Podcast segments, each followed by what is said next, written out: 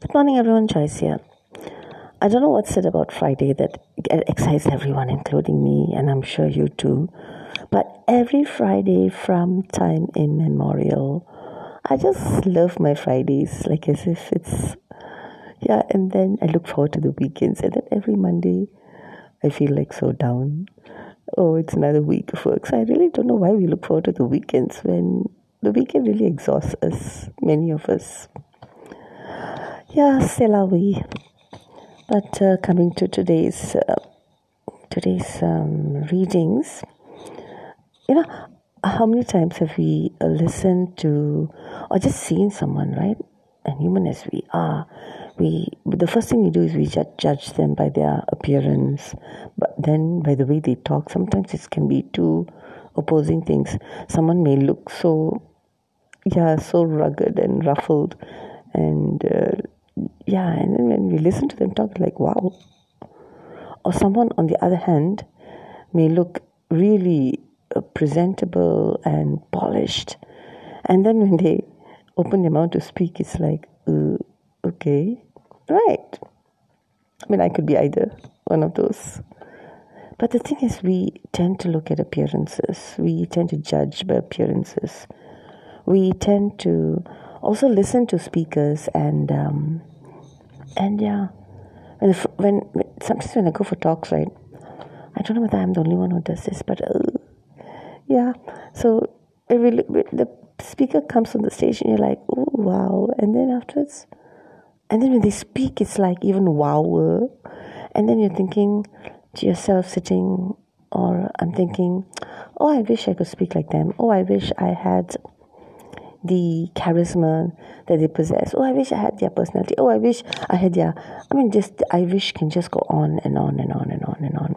We tend to downplay our lives and, um, yeah, but tend to elevate uh, those above, and that's why we become we place him in such a pedestal, and then we we give reasons for not even wanting to preach about to to to speak about Christ because we say, Lord, I'm not like the other person. Remember the story in the Old Testament of, um, I think it was Aaron and his brother Moses. So, so Aaron, so could not speak, you know, Moses. So he was like, uh, and then, and, and God, but, but God appointed Moses, but then he was, he doubted himself. So today, God is trying to squash, squash that belief that if we think that we don't have it, God is saying, So who am I then in your life? Unless you want to go and speak with with your power in your in your talents, then it's going to fall flat. Because at the end of the day, uh, the power of the gospel is nullified. My commentary says, is nullified by attempts to make it reasonable by clever arguments or attractive through all these big, huge literary devices which bring down the fallen, which bring it down to fallen humanity. Because if you're going to rely on rhetorics and uh, and drama, I mean, when we speak, right? I'm not talking about creativity, but I'm talking about when we speak. It's like oh, oh so much of drama to just make make my message uh, more appealing, more dramatical, more then it um, it really squashes down. It brings it down to fallen humanity because that's what we do in the corporate sector. We need to we need to tower above the others in the way we present to catch the attention of the reader. But then when we present, if you're going to share a testimony with someone, we don't need to rely on on on massive flowery celebrated words per se but it's the power of the gospel it's it's the power of god that that works through our words and seeps into the other soul and touches the innermost recesses where only God can touch. So there is no now there is no excuse for not sharing Jesus, the Lord doesn't spare. He doesn't spare anything. he he makes sure that he covers all bases. So when we go to heaven, we say, "But Lord, I didn't couldn't speak, and I you know that me I I really stutter. I lack the confidence," and said, um, "Not valid. Sorry."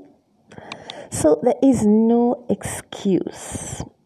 There is no excuse for not sharing Jesus with the people you come across in my life today. No excuses whatsoever. The end of the day, Jesus has to be shared. Jesus has been given as a gift to us, and share him we must. How are we going to do it?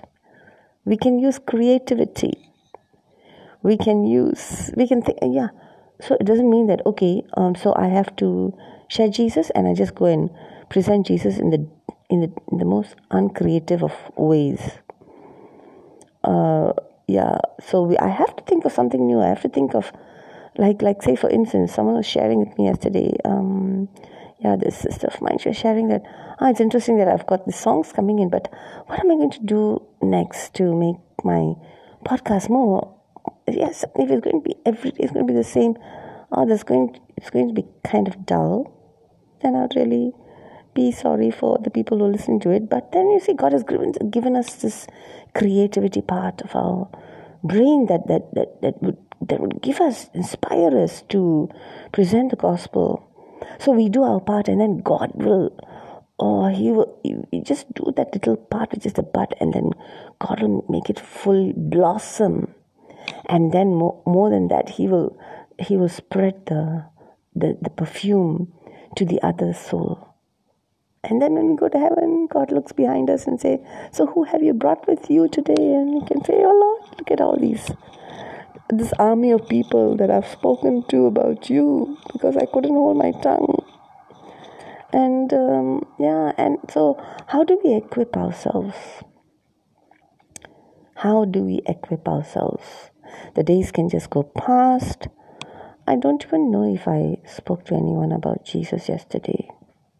I may have alluded to God, oh, God be praised in a very general kind of a way. Um, so, how am I going to bring the message of Jesus today? Number one, I need to be very, very, very vigilant because God will bring me someone in my life. And today, if I'm open to it, Lord, bring me that person that you need to, uh, yeah, God, bring me that person into my life. And then what do I do? I will be alert. I will be awake. I cannot be like in the gospel, I cannot be like the maidens, the, the, the allegory of the ten virgins, no? Who had to wait for the bridegroom. And what did they do? Here's the bridegroom coming. And it's like, oh, sleep. I know, sleep. Mm, one of my, yes, weaknesses. And the same thing when they, the bridegroom, they have to wait for the bridegroom instead of being vigilant and and uh, yeah, just waiting for him. Just looking sleep. And same thing like what the apostles did. They had the bridegroom with them. And I think Jesus knows that this is our folly.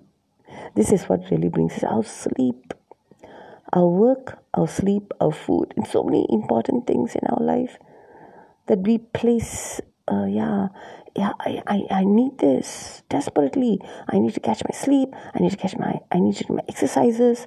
I need to eat proper, proper food, take my vitamins, and my prayer. Where is that? Somewhere nudged in between. Because why? I give others more import, importance, and my bridegroom, when my bridegroom comes, I am caught asleep because I'm too ex- I exhaust myself. In today's context, people, we are exhausting ourselves with more and more things that, that really flood our soul. So sometimes we need to let it go. We need to let it pass.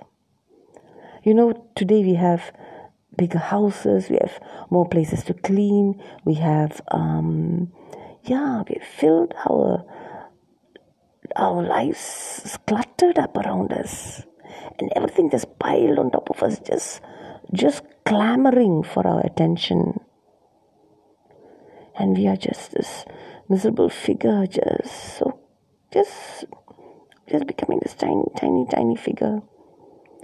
Because all the things around us have really magnified itself to such a big, big, big, huge, massive, really gigantic just like gigantic demons around us that have just consumed and devoured us today.